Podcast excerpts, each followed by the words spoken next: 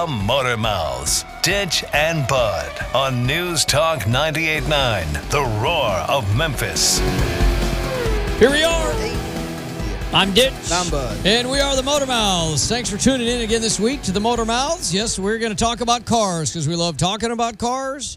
We love driving cars. Like talking about driving cars. love working on cars. Talking, about, working, on, cars. cars. We rarely work on cars while driving cars, but sometimes that is required. Uh, so thank you for listening. If you have questions or comments uh, about anything you hear on the Motor Mouths, uh, ways you can reach out to us, Rick's Powder Coating text line 901-683-0989. Social media, you can find us everywhere. Of course, we got the motormouths.com. We're on Facebook at the Motor motormouths989 and you can find me on Twitter at Bud Motormouth. At I am Ditch on Twitter for myself. We want to let you know next weekend on the Motor Mouths, we're uh, excited to say we're going to be live at the uh, at the Air Air Show, the Memphis Air Show. Uh, Blue Angels will be flying, right? Blue Angels, yes. This is. I'm told by the organizer. I spoke with him earlier this week that the this is the biggest one he's ever put on. He's like, we're going to have more, a wider range of historical aircraft at this event. Not to mention the Blue Angels, it's going to be one of the biggest. So we're excited to be there. We're going to bring the Motor Mouths to you live from the air show. So next Saturday, you're going to hear a bunch of air, airplanes flying around. Yeah, we'll have to have to slow down uh, or give them the gap to, to go by while we're talking. But if you know, if we're I, talking and the Blue Angels fly over, we, we won't be able to speak. We'll just have to sit there for a minute until they pass. I'm willing to yield. It's, Yeah, you know, yeah. I, I'm looking forward to it. I haven't seen the, the Blue Angels in forever. I was actually stationed uh, outside of Oceana, and I would see them practice almost on a daily basis. So I got I got spoiled, man. Yeah. I was seeing them like every day. But It's it's been it's been over ten years now, so I'm looking forward to that. So uh, you can also, uh, if you if you uh, if if you want to join us and you're out there, look for us. We we, we don't know exactly where we're going to be. We're going to be in the vendor area somewhere near the main gate. So just uh, look for uh, look for us, and we'll we'll let you know when we Look get for there. For that News Talk 98.9, the Yep. Roar of Memphis poster. so we, uh, we we look forward to that next weekend. Uh, coming up later today on the Motor Mouths, we're going to have Matt Keegan and Matt Keegan's Big Three. Yes, there are some big stories in the automotive industry as always, and it's a lot of times it seems to be these days more more times than not surrounded by uh, electric vehicles and the EV discussion. But Matt spent some time recently in Texas, and uh, we're going to hear from him today on Matt Keegan's Big Three from Auto Trends magazine. Also, Bud, you have uh, you're you're making strides with your uh, with your Grand Cherokee. Oh yeah, I've been driving it. I, I finally got it. I finally got it on the road. Licensed? Yeah, licensed. driving and, it? Wow. You know, I, I take back some of the things I said about the Shelby County clerk. I went in the middle of the day. I was in and out pretty quick, and the lady was really nice to me. So, um, you know, it, it doesn't have such a sour taste in my mouth anymore. Yeah. But I've been driving the Jeep now, and I can see why it's popular. It's got, you know, it's a V8. It's it's the Grand Cherokee. It's it's the limited, so it's all the bells and whistles, leather interior and stuff. But you know, I'm riding up higher than in the HHR, and it's got a lot more horsepower. So I've been having a good time with it. But now that I've been driving it after it sat for about a year, I'm starting to discover all the little issues and this is Uh-huh. and that's that. Oh, so that's broken. I didn't see that coming. So We should I'll get into that a little later. Update you too. We talked about Shelby County and the mailing of the license plates after we brought up. Uh, you know, they probably did not do this just because the motor mouths were talking about it, but I'm sure it didn't. Uh, I'm didn't happy hurt. to take credit for it. Take credit for it. The the uh, county has issued uh, five hundred fifty thousand. That's how much. That's that. Just to give you an idea of how many license plates were waiting to go out. It required five hundred and fifty thousand dollars in postage, and they had they evidently didn't have the money to do it. That is an incredible amount of postage. My goodness. So the county said, "Here, here's here's the money. Now get those damn things mailed out." So uh, for update, if you're waiting on your license plates and other documents, Bud, you're gonna Oh, have I gotta, to wait. sh- I gotta share that picture. Uh, that car we saw that just the license plate just said tags applied for. Yeah. In the license plate, I, I took a picture of that. I'll put that on the social media. That was too funny. Which you know maybe that's the way we should go because there's drive out tags uh, that we, we talk about that don't they just don't look legit. There's no uniform drive out tag at least here in the in the mid South. I've lived in other places where. It, like Colorado, for example, there is one standard issued drive out tag. Dealerships have it. And if you drive out, you know, they give you that temporary tag and it all looks the same. But here, for some reason, it's almost looks like homemade drive out tags. I saw two MPD officers earlier in the week, both kind of crouched down at the at the license plate of the car, looking at it, and I'm like, are they trying to figure out if that driver, if that drive out tag's tag is- legit? It, what what is the deal? But anyway, so we'll have an update from Bud on his Grand Cherokee, and uh, some of this information is going to be useful to you as well. Not just if you drive a Grand Cherokee, but also you know how Bud uh, got it cleaned out and some of the accomplishments that he Finally made. posted that video on YouTube. Go to Thordy's Garage on YouTube. I put up a eight minute video, music by DJ Syncratic. I gotta go. plug him. But uh, I, I did. I got the whole time lapse of the. That thing was filthy. It was And- way worse than I thought. The, the previous owner of this Jeep had dogs, short hair dogs that shed, and they Rarely left, vacuumed that thing out. They, they, and if he did, it just. I mean, I mean, all the little nooks and crannies. I had to take the center console out of it. I took all the seats out of it. And took part part of the dashboard. One, it was one it was thing you'll see with this is that there is hope. Oh, okay, it looks great now. Yeah, that's what I'm saying. When it when is it was in, it looked like it was beyond saving, and Bud saved it. Also, if you have a leaky sunroof, stick around because uh, we're going to tell you how the, one of the things, the steps that you can take that Bud took, and it actually will let you know the outcome of it uh, uh, before you go running in and thinking, oh, I got to replace the whole sunroof. This thing's leaking. I got to just take it to a body shop yeah. and slow your roll on that. We'll tell you uh, more about that a little later. But I say let's get to some email that we got. What do you think? Yeah, we got a couple of messages from some folks. Uh, I got one from Jay. He says, Hey guys, great show. I have a question. My wife and I decided that instead of getting new cars, we are going to hold on to the ones we have currently, and neither of us have owned a high mileage vehicle. Uh, we want to know what we can expect as far as maintenance past 75,000 miles. I have a Honda Civic, and she drives a Chevy Malibu.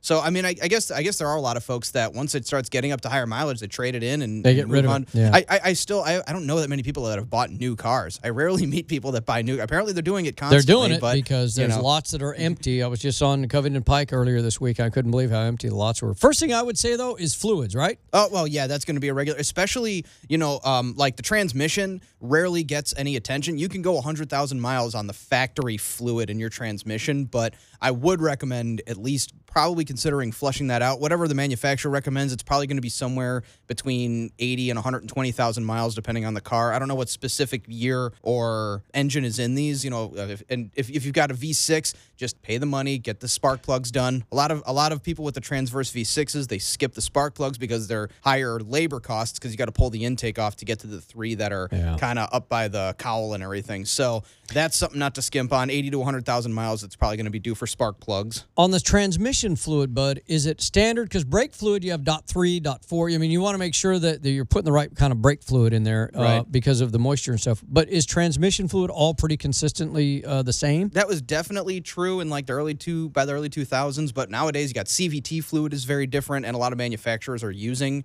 different oils. My advice on that is just go to a transmission shop and let them handle them it. When I was it. when I was working at the tire shop, we had the capacity to do transmission fluid exchanges. None of the technicians wanted to do it, and it also for for like a little a little tire shop, they're they're not they're not transmission experts. They're not going to know if there is an issue or if it was done wrong or if this particular model needs some weird attention to make sure you don't screw up the fluid exchange. So I It- I I'm yeah. all for just go to a transmission shop and let the experts do it, even for something as simple as the fluid exchange. Now, what about the coolant? Because we know about the coolant colors, and Mm-hmm. there's different, you know, engines, aluminum. Uh, it- all of it depends. I mean, Yeah, blue coolant now. they- That's yeah. the newest one I've seen. they say that oh yeah you know you can read on the bottle or on the jar it will say uh, good for all makes and models but is it really I mean, for the most part, you could probably get you can get but get away with it. Just as long as you're doing your regular intervals for coolant, you'll be fine. You know, they, they, I think a lot of them it's sixty thousand miles. You want to replace it. You know, if it starts looking murky or like muddy or gross in, in the in the reservoir.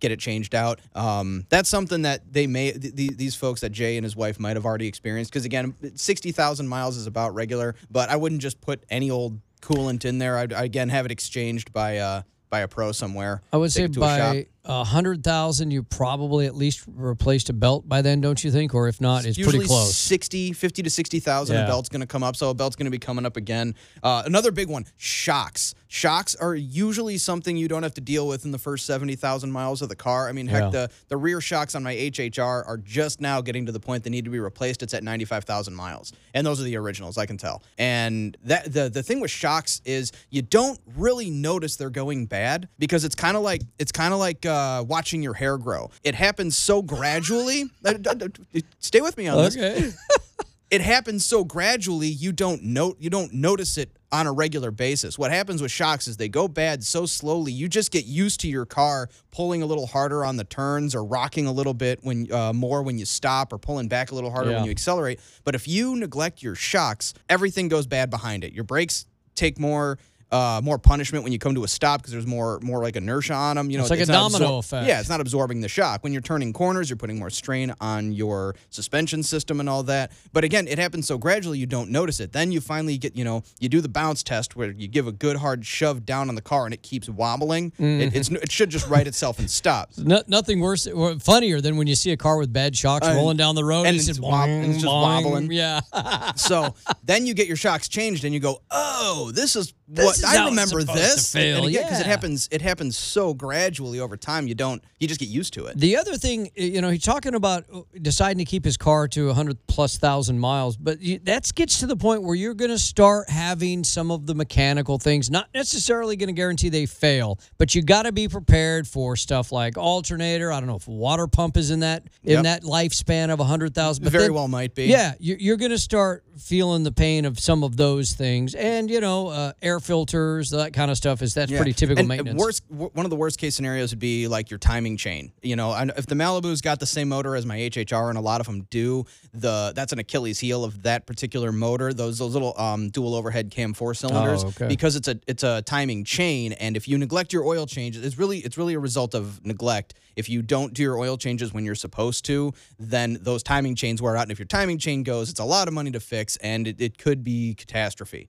So that's that's something that might come up. You know, if it's a belt, those have maintenance schedules as well. If it's if it's a timing belt, and if it's if it's a belt with a with a maintenance schedule like that, those are usually a little bit more reasonable to have done. So that that's something that can come up. Also, CV axles your front wheel drive you've got uh, axles with you uh, universal joints that go from your transmission to the wheels that uh, those boots rip and the grease comes out of them and sooner or later it's going to start making a clicking when you're turning and uh, they're going to tell you you know you, you'll go up there you'll grab the cv axle and it'll wobble and it's only a matter of time before those snap those could come up up around 100 to 150000 the, miles The boots on my rack and pinion I had to have replaced, and then I. But the problem was I drove with the rack and pinion with tore open boots, a- and it I ended up having to replace the whole thing. It wasn't just Mm-hmm. right the just boots. dirt dirt gets in there and, and it, it makes it so the sliders are Believe are it or not, there's a purpose for all those things. When you Yeah. see it, and you're like, ah, what, what, what difference is that going to make? Just a little if it's plastic ripped cover, open? yeah, yeah. well, it makes a hell of a difference. But you can tell when a CV boot is ripped too because it'll spray the grease everywhere. I know this because my HHR is doing it, and I'm getting ready for sooner or later. I probably got another ten thousand miles. I'm gonna have to change those CV axles, but that's a common maintenance item over a hundred thousand. You're gonna see that. Uh, wheel bearings, the grinding just gets louder and louder and louder, and sooner or later, you're it's so loud you can't even hear your stereo and the, yeah, the you know. Uh, or I lost I lost a uh, I lost a wheel bearing to a pothole. I hit a pothole so hard it, it it messed it up and it just that grinding just keeps going and going and gets louder. So these are just some things that you're going to have to, you know, some of the moving joints and some of the moving parts and the lubrications in your car when you get to 100,000 miles. Just be ready that they're going to start. May not happen all at once, and hopefully it doesn't. But this is, you know, I've had my truck now. For, it's got almost 300,000 miles on, it, as I say every week, every chance I get to say that. Only because I've had to replace all of almost of the the things we've just spoke about. Right. I've, I've replaced shocks, CV axle, uh, the joints. I've even had to replace the U joint with the drive shaft. All of those things, just normal wear and tear. And and notably absent from this conversation is brakes. And I, I would always get that question like, how many miles before I have to do the brakes? It's like that's not how that works. No, no, brakes that's- are entirely dependent on how you drive Yeah. and your driving habits. If you're on the highway for a 30 year drive every day, you're not wearing your brakes out. But if you're a stop and go traffic constantly, you're going to go through brakes faster. so brakes are on an ad an ad as needed basis. I'm not proud to say, and Bud's dro- ro- rode in my truck to the racetrack, and he knows when I push on my brakes right now, the back end just the, the, the minute you because it's it's warped. The rotors are warped on one of as the. soon as you stopped, I was like, "Your right rear rotor is warped," and it's I'm I'm not some I'm not some mystical car savant. It's just ruthlessly obvious. yeah. Oh, it's even worse now. Even my kid's starting to complain about it. She's like, "What is that?" And I just laugh. It's not funny. I mean, I, it's just I just got to get under the the, car, car and do it. Yeah, come on, stops. Man. yeah, it's as long as it still stops. That's what you tell your daughter. Be like, "Hey, you should be counting your blessings. This car at least stops, okay?" At least we didn't hit the car in front of us. But some of the cost of some of these things, I mean, it all depends on where you go and how it's done. But you know, I would say of what we've talked about, your your uh, your water pump and timing belt's probably the most expensive, 12, 1500 bucks maybe if you end up doing that. Brakes and CV and axles C- might might run you a bit. Uh, shock, shocks are pretty standard maintenance. Usually, you can you know I'd say cars like that you're probably looking between seven hundred and a thousand, depending on who does it and what Yeah. kind of you know also what quality of parts you're going for. How often does a PCV valve go? I, I, I That's not it necessarily. You can't just It's- say hundred thousand miles. That's just something, and that's real. That's like fifty bucks maybe. Yeah, and and when it goes, it goes. We would test those at, at, at my shop once in a while, pull them out and just do the do the, the, the suck blow test. We would do it to them. So that I hope that helped you out. I hope that answered a few of your questions. Yeah, thanks for the Um, email, Jay. Much pr- appreciate it. Appreciate like the show. Uh, other ways uh, that you can reach out to us, as we said, is our Rick's Powder Coating text line at 683-0989. And we got a message from a fellow that we're going to get on the Motor Mouths now to talk to him about some sounds that his motor is making. And I know Bud loves that. We want to welcome to the Motor Mouths John Hagee. John uh, reached out to us about some strange sounds that his 2016 turbocharged Ford Explorer. Is it Explorer? No, it's an Escape. Is that right, John? Correct.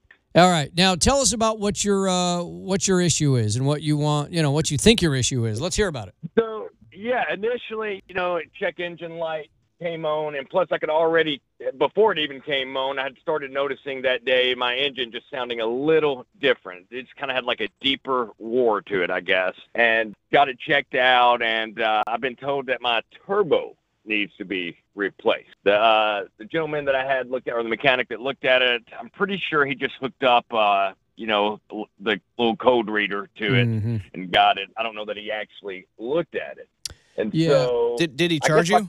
Did yeah? Did he diagnose? Did he charge you no, a diagnostic? He, did, he, did, he, he didn't charge me. Okay, Okay. good. So Um, so just just for just for those listening, the the turbocharger on your engine, while it sounds cool, the whole point of a turbocharger is to compress the air. Right. Because you want more air compression, which allows more air flowing in, right? Which allows fuel uh, and, and increases power and output. Yeah, the way I describe it to people is a naturally aspirated engine, like most of the cars we drive, it's like just inhaling with your lungs. That's how it's getting its air. A compressor is like putting a pressure hose in your lu- in your mouth and pulling, pulling the Blasting a bunch of air into you. and yeah. inflating it. Yeah. and that's the whole point of a turbo. And uh, one of the things, John, that that I know about the 2016 turbos on those Ford uh, uh, uh, on that car is that one of the common problems when changing out the turbo is a mandatory replacement of an oil line filter on there, which connects to the head. Now he didn't change anything; he just told you that's what needs to be done. Is that right? correct. Oh, how many miles Correct. are on the vehicle? Yeah. How many miles are running on? it? Uh, it's probably 120.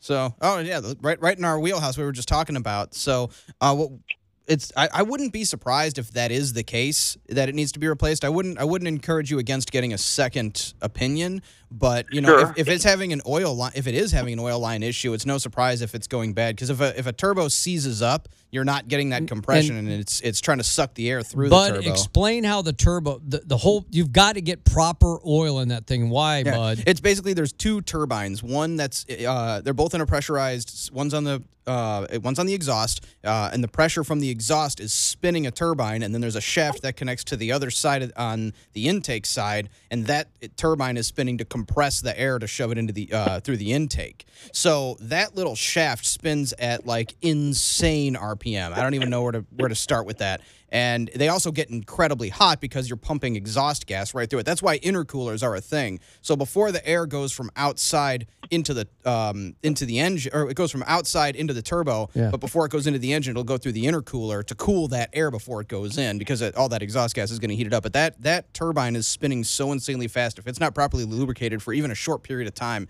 it can be catastrophe. The point about all that is there is possibly a lubrication issue with your turbo, and that may be why it uh, needs replaced. There's also a, as Bud just pointed out, and specifically in some of the research I did on this car, is a cooling issue with the turbos. And what'd you just say, Bud? Yeah, and it's Gotta be cooled. cooled off. Yeah. Exhaust gases are hot. Surprise, surprise.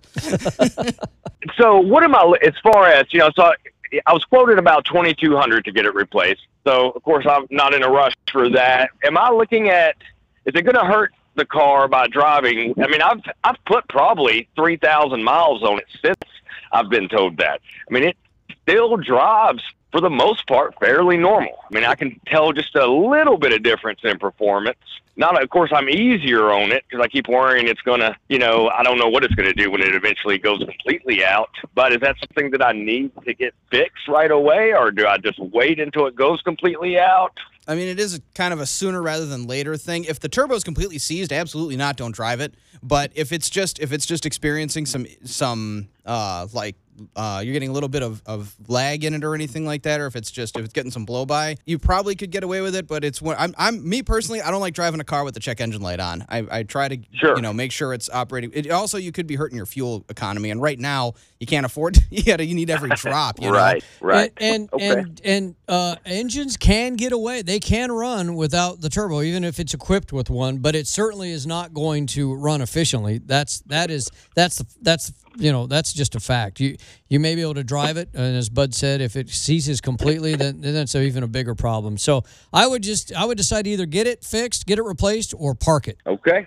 or or just say I'm going to drive this thing till it's dead. Just be prepared for it to die. Yeah. that's that's kind of well. Yeah, that's the thing with that many miles. You know, mile mileage on it. I hate to put that kind of money into it. Yeah, I know, get I hate that. to drop because I just spent you know a little over two grand fixing the air compressor just a, about six months ago. Yeah. So I just I, yeah I worry if I do that then what will it be next? That's that's what that's what we are just talking about. Cars with uh, over hundred thousand miles. When, when does it become a a uh, a liability? Hey, John, we appreciate your call on the Motor Mouths today. We're going to cut you loose, man. Thank you. Okay, thank you so much. All right, if you got any issues, gripes, complaints, concerns, feel free to reach out to us like John did. Anyway, we'll be back. I'm Bud, I'm Ditch. and we are the Motor Mouths. More horsepower than a BMW Isetta. The Motor Mouths. Ditch and Bud on News Talk 98.9. All right, hope you're getting some good stuff today. I know that uh, we sure are because we love talking about cars. I'm Ditch. I'm Bud. And we are the Motor Mouths. You can uh, contact us. Our Rick's Powder Coating text line is 901 683 0989 on social media. Course, you can find us on themotormouths.com. We're on Facebook at the Motormouths989 and hit me up on Twitter at Bud Motormouth. at I am Ditch on Twitter for myself. Coming up, we'll have Matt Keegan's big three. He's got to he got to spend some time with Toyota in Texas, and he's going to tell us all about some of the big things. He couldn't talk about it last week. He had to sign one of these non-disclosure agreements that he would not disclose what he had seen. But now he can disclose some of it, and uh, he will join us from Auto Trends Magazine. I want to get me an opportunity to see some stuff that requires an NDA. How about that, man? Bud would love to uh, get me behind the scenes, to man. get into it. Um, let's talk about first of all, before we do that though, your adventures with your Grand Cherokee. You finally got this thing, you know, the the one you bought from your neighbor, and the transmission had issues. You you tried to repair the transmission on your own or uh, diagnose it. You ended up getting it done, rebuilt. Yeah, that, that gamble cost me 50 bucks to see if it was the uh, solenoid, but it needed a complete bench rebuild, which, for those who don't know, a bench rebuild of a transmission means they completely remove it from the car, throw it on a bench, uh, or gently play. I hope they gently placed it on the bench, and then just re- remove and replace all the guts on Yeah. the inside. So that transmission is practically brand new as far as I'm concerned. I really trust the guys over there. All at, the uh, innards are new. Coleman Taylor. And uh, so you've got that going. Now that you're driving it, you're kind of falling in love with it, but it was a bit. mess. Uh, Yeah. Oh, it was it was so filthy. Like I said, the guy had the guy had two dogs, and the, the hair was just caked into all the corners. Again, I spent that. I, so I put out I put out that video. It's about nine minutes long. It's full of time lapse footage of me cleaning the vehicle. That's on my uh, YouTube channel, Thordy's Garage. If anyone's interested, of course, I'll share it out on all the social media as we mentioned earlier. Anyway, I spent probably about 18 hours cleaning that car, maybe 20. It was it was a two two day process, and I haven't even done the doors yet, and I haven't even done the exterior. That's going to be coming up next. It needs uh, a complete clay bar, which you know, clay barring is a process you can do before waxing. When you've got some old faded paint, what you do is it, it, it's actually it comes in a pack. It's like 20 bucks. Comes with some detailing spray and actual clay. And there's synthetic clays. Those are okay. I like those, but I actually like using the clay bar. And you run it over the after you after you strip all the wax off the car and you you wash it once, do a nice hand wash. You take the clay and you use the spray and you rub it against the paint and it actually pulls out all the microscopic dirt out of the little pits in the clear coat. And you'll actually notice a huge difference when you're done. And then i'm probably going to go so far as to do a coat of polish. This will be an adventure for me. I've never used a polisher like a, a powered polisher. And so i'm going to be kind of diving in both feet on that one. This is kind of my test car before i do it to any of the cars i really like more. Tailgate does not open.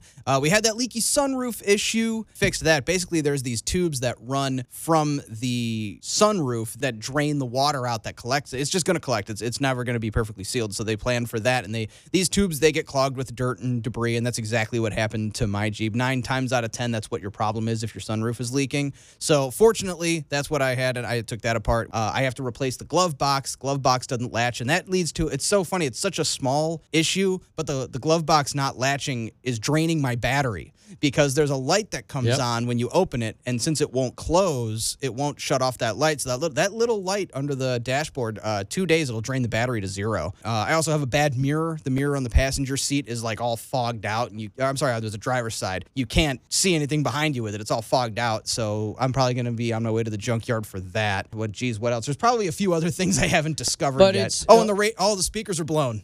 So all the there's that speakers. So if you have a leaky sunroof, basically you pulled back the sunroof and you can see the little drain holes in the front uh, like the front right and front left corners of the, the like little tray that the whole thing lives in. And once you pull down the roof liner you can very easily identify these plastic tubes going down. And i ended up having to reach up and un unhook it from the body of the car up by the sunroof and that was where the clog happened it was right there at the top of those plastic tubes so those get clogged, then the water just ends up sitting in the edges of your sunroof, and that's how. and then it and then it goes down your neck when you turn a corner Yeah. so so they can see videos of uh, the adventure with this thing at Thordy's Garage. that's right Let's get into the big three now with Matt Keegan from Auto Trends Magazine. The Motor Mouth's Big Three with Matt Keegan of Auto Trends Magazine.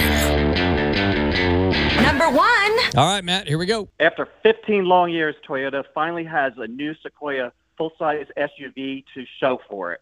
The latest model is based on the same platform underpinning the Tundra pickup truck, and it is a welcome addition to a segment that's dominated by GM and Ford. Arriving later this summer, we expect that t- Toyota will sell every one of the 30,000 units or so that it has planned for the 2023 model year. Toyota took a slightly different approach with the Sequoia than they did with the Tundra, where the Tundra comes with a standard 3.5 liter twin turbo V6 engine and an available hybrid. The Sequoia is hybrid only. But that's not a bad thing because the hybrid is more powerful than the standard engine as it adds an electric motor that's placed between the engine and transmission on the bell housing. This means the hybrid is geared more towards performance. It delivers a whopping 437 horsepower, 583 pound feet of torque. Power routes to all four wheels or just to the rear wheels utilizing a 10 speed automatic transmission. We put the Sequoia through the paces on a meandering two mile track next to the Eagles Canyon Raceway in Slidell, Texas last week. We were offered the choice of grays, but the TRD Pro with its standard four wheel drive, electronically locking rear differential, and crawl control was our choice. This big SUV navigated the course with ease, giving us a chance to evaluate axle articulation. Steep rocky muddy embankments, even a water hole awaited us. Much of the course was navigated in four low with crawl control activated when we wanted to, to check out this SUV's climbing capabilities. Other features about the Sequoia include room for seven or eight, an available 14-inch touchscreen display, and a cargo management system that organizes everything in the rear compartment. The Sequoia pulls up to 9,520 pounds. We pull both an Airstream trailer and a boat. The engine never strained while the transmission works seamlessly as it should. We expect that Toyota will price it between $58,000 and $78,000. Matt, this is a car that you you started out this conversation by saying you you expect all of these to be gone. Is there a long list of pre-orders for this Sequoia? No, because 30,000 is really not much at all compared to what GM and Ford sell. They've only been selling about 10,000 a year because the car is so old. Yeah. So bringing out a new one, they figure all the Sequoia people who've been waiting forever to get a new one will get it, and then they'll they'll probably grab some from other people. And do you think the biggest issue with this, not issue, the biggest uh, selling point rather with this car, uh, with the Sequoia, is, it the comfort? Is it the creature comforts? Is it the power? Because I know that, that that's that's some good power, and it doesn't sound like it struggled when you pulled. The power is going to be the big thing because for a standard uh, powertrain, it has more horsepower and torque than any of its competitors. Usually, you have to upgrade to get this kind of power, but here you're going to get it, you know, from the onset. How does this thing the compare to the uh, level is good. How does this thing compare to the 4Runner? Is it the next step up from that one, if if I'm not mistaken? Oh yeah, yeah. So the 4Runner is the mid-size, um, and the differentiation is is quite noticeable. Number two. Besides looking at the Toyota Sequoia, we preview the all-new Lexus RX. The RX is a mid-sized crossover utility vehicle that accounts for more than a third of Sales. In other words, it's a franchise model and has received regular updates since its 1999 introduction. For 2023, the RX is a completely different animal with a more relaxed spindle grille, punctuated an otherwise aggressive nose. The new RX sits closer to the ground and has a sleeker appearance. It seems more like a tall wagon than a utility vehicle with sporty touches for visual interest. Our Texas visit, Howard, did not include behind the wheel experience, but we did learn that Lexus will offer four powertrain choices, including three hybrids. This means the V6 is gone, but what's in its place will be pretty amazing. I'll just go over it real quick of what they're going to have. But the standard uh, arrangement is a 2.4 liter turbocharged engine that will uh, produce uh, upwards of 235 horsepower and 317 pound feet of torque. The next one is a 2.5 liter inline four cylinder engine that works with a continuously variable transmission. This one emphasizes efficiency, will probably average about 33 miles to the gallon, but still bang out 246 horsepower, so it's no sluggard. The next one is going to be a plug-in hybrid that we don't know too much about other than it's going to be big on electric range, range efficiency, and power. Again, we expect a CVT to send power to the wheels. The fourth model is the one that really caught our attention. I, I wish we had a chance to drive it. It's called the Lexus RX 500H F Sport Performance. Yeah, that's a mouthful. This one also comes with a 2.4 liter turbocharged hybrid powertrain with a six-speed automatic transmission that will uh, shuttle power to all four wheels. This one will make 367 horsepower, 406 pound feet of torque, and that's more torque than what uh, the LFA sports car uh, developed a few years back. But still, even though there's a lot of power there, they're estimating 26 miles to gallon for it. We'll have more details closer to its fall release. You know, with me, Matt Keegan, the Lexus, the problem I've always had with Lexus is the front end of those things. You know, forget forget the luxury, forget what's under the hood. I just do not like the grill and the whole front end appearance of Lexus. I don't mind them, man. I, honestly, Lexus is my go-to luxury vehicle. You know, uh, once once I can afford one, i would probably take one of those over a Mercedes or BMW or any others of its competitors. It's one of my favorites. I almost bought one on several occasions, but ended up passing on it. Any word with any uh, what these are going to cost? Uh, go ahead, Matt. No, no. Um, I think the the the price range right now is like in the upper 40s. I don't expect it to deviate too far from that, and then they'll go up to probably mid 60s with the, the high performance model. Um, that's new, so that'll push the price point probably even up to 70,000. Number three. The last part of our Texas visit with Toyota and Lexus involved a very special place that I call the uh, the Gem. And what it is is a, like a museum that they have on display to showcase vehicles that go all the way back to the late 1950s. You may be familiar with static displays such as the Edge Motor Museum in Memphis. This is kind of like it, but it's all Toyota product. GM has a similar facility in Detroit and Ford in Dearborn, Michigan. So Toyota wants to be able to showcase what they have here, and what they have on display is pretty good. So there's dozens of models available, uh, but the only problem is it's not yet open to the public. Lisa Yamada, who oversees the center, said the display is available only to corporate visitors and other special guests. A similar facility in Japan has many times that many vehicles, and it is open to the public. What's fascinating about the display is that it features the Toyopet Crown, which was sold from 19 1958 to 1960. That's the first model that Toyota offered in the United States. They also had a pair of 1967 2000 uh, Toyota 2000 GT sports car Grand Tours, a model inspired by the Jaguar type. Other models on display include the 1960s Corona, 1970s Gel, uh, Celica GT, and the 1984 van. Concepts, racing cars, engine exhibits, and related regalia were also present. On the Lexus side, it's much smaller because Lexus has only been around for 30 years, but they had all five generations of the RX and the original LS and ES models. I saw an autonomous Lexus model, and I saw the Toyota robot that they use for uh, advertising purposes. So we counted fewer than 30 models on uh, display, and there was probably more than 100 total that were in warehouse. Uh, they're hoping still to open it up for the general public and STEM students, but not right now. So although Texas does not currently have a facility open, the Toyota Mississippi Experience Center in Blue Springs, Mississippi is open. In fact, it opened just this past Wednesday following an extensive pandemic-related delay. Located next to the manufacturing manufacturing plant that builds the Corolla, the Mississippi Center features mostly simulators and interactive robots. And later this year, the facility will add tram tours of the manufacturing plant. Oh, that's cool. So that Mississippi plant, we can go experience their interactive stuff. That's really cool. Yes, yeah, they were supposed to open like a year or two ago, but then pandemic. Now they're open. And what would you say your single, you know, your big experience in Texas with Toyota, Matt Keegan, when you came out of there, what was the single biggest thing that you said, yeah, that's what I'm going to remember most? The Experience Center was pretty interesting because it, it showed me cars that I even forgotten about that Toyota had uh, early on in their history. And then I got a glimpse of a couple of models that I can't mention to you what they're, they're going to have planned for this fall, but they are coming to the U.S. and they're going to be pretty awesome. Oh, that's great. All right, Matt Keegan with this week's Big Three. We appreciate it, and we will talk to you again next week here on the Motor Mouths. Take care, guys. Thanks a lot. Have a good one. Yeah, I think it's time to get into the sweet ride of the week. The Sweet Ride of the Week.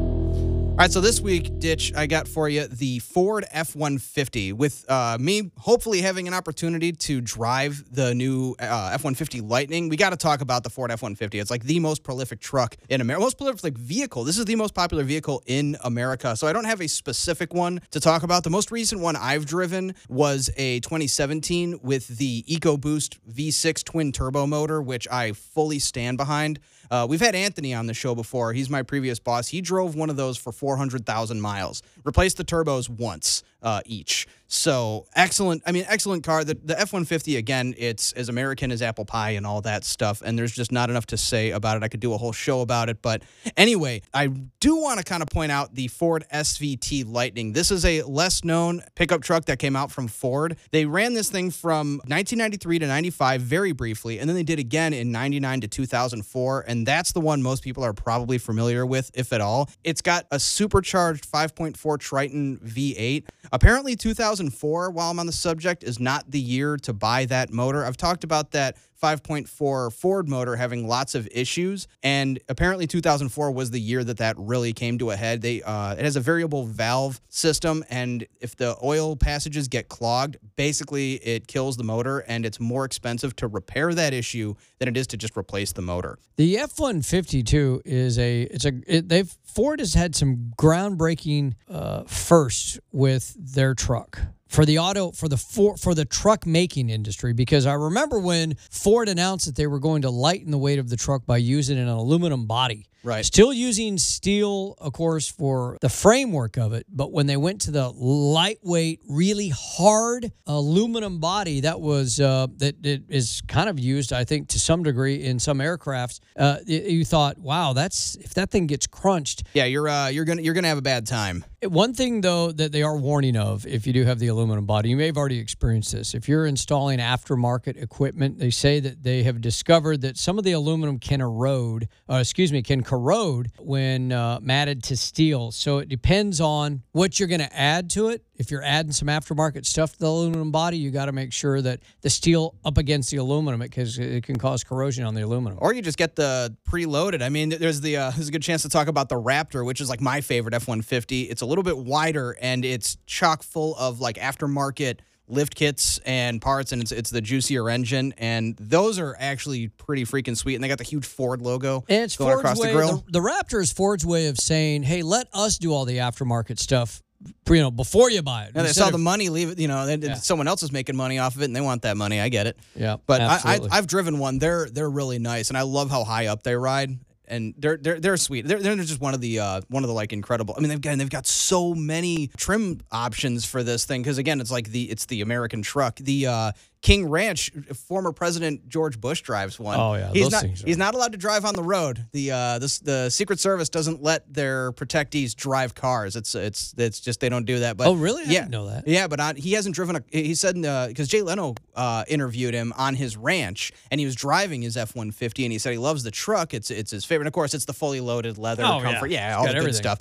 But he was saying he he loves driving that truck, but he's he hasn't driven on an actual road. He doesn't even have a driver's license. He he, he hasn't driven on a real road since 1992. Wow. But since he's got like what has he got like 2,000 acres or some crazy Yep, nonsense yep. in, in Texas, he um he drives that that F one fifty for you you know for dealing with his ranch and, and and working on it. But you know while we're on the subject of Ford, if I can shift gears, pun intended, uh, did you see this Jalopnik article about Ford, the Ford CEO wants to completely change the dealership experience as we know it. Yeah, the, the headline is Ford CEO wants to abolish the dealership experience as we know it. Jim uh, Farley basically he want now is he talking about going to just a storefront basically where there are no cars, you just buy it? Uh, Not even a storefront. You buy online. He's kind of looking at like Tesla's model. So wh- what he's really trying to eliminate is dealerships with a bunch of inventory sitting on the lot. So he, he's kind of eliminating that experience of, well, I think I might want to buy a car. Let me go to this lot and peruse and look around and, and see what I want to see.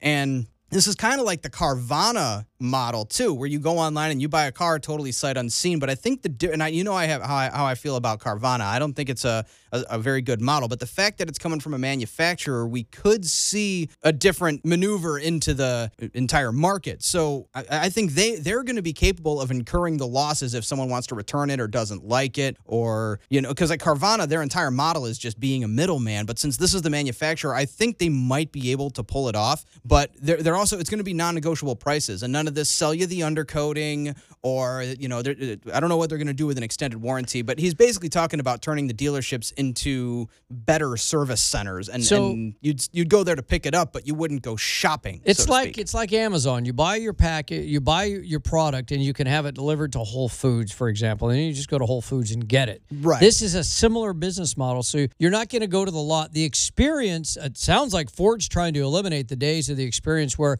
Hey, let's go car shopping this weekend. And you drive around looking at different cars on different lots, getting accosted by salesmen. right. That's going to be over, according to what. and then Ford's there's that yeah, what can we, what can I do to get you in this car today you know and negotiating over the, the, your your monthly which they say they say the last thing you should ever tell the salesman is here's how much I want my monthly payment to be Yeah. Because they'll they- ask you that. They'll say, "How much can you spend a month?" yeah, and, and just keep it to yourself. I mean, I mean, again, this this definitely. I'm not the guy to to sit here and, and, and tell everyone how to negotiate with salesmen. Everyone's gonna have different opinions. I've only had to do it a handful of times, so I, you know, if anything, I'm I'm on YouTube looking up videos on how to navigate that whole experience. But again, if Ford has their way, we won't have to so much. You know, Tesla, it's kind of the same thing. You go online, you you design the car the way you want it, you order it, and you go and you pick it up and there's no haggling. Again no no you know i want my, my monthly payment to be this and, and arguing about the down payment amount and all that stuff. They're just going to do it all on the internet. And then again they're going to have they're going to have their dealerships are going to be turned into service centers which Yeah. again I, I find myself wondering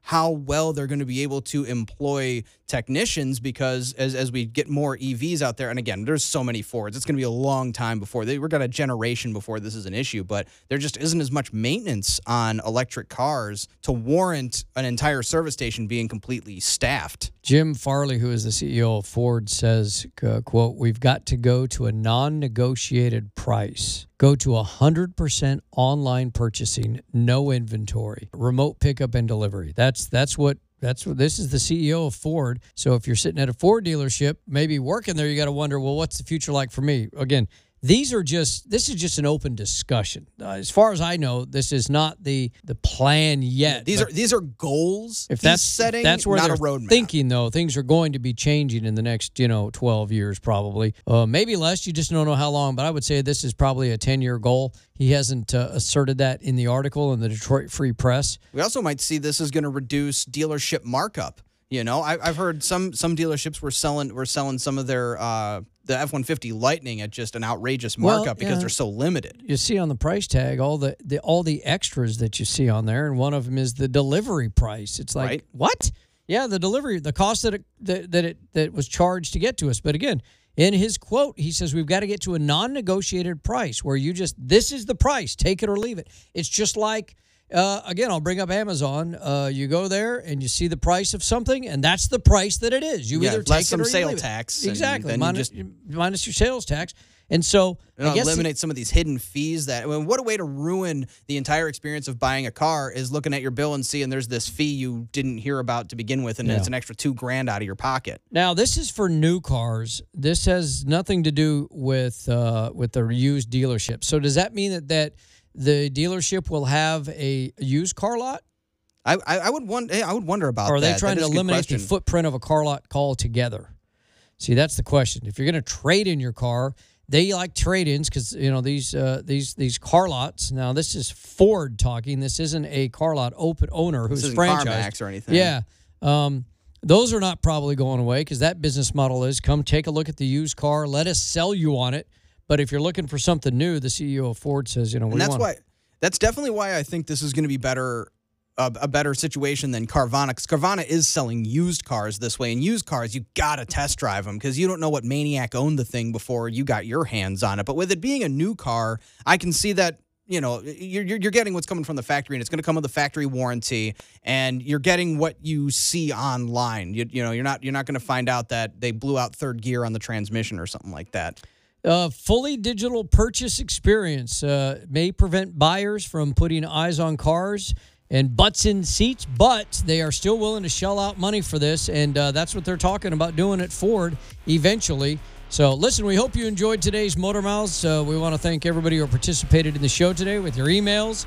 Uh, John, with your call about that turbo uh, and getting that replaced, let us know how that works out. And if you want to reach out to us, you can always do so. I am Ditch on Twitter. I'm I'm Bud Motormouth All right, I'm Ditch. I'm Bud And we are the Motor Mouths.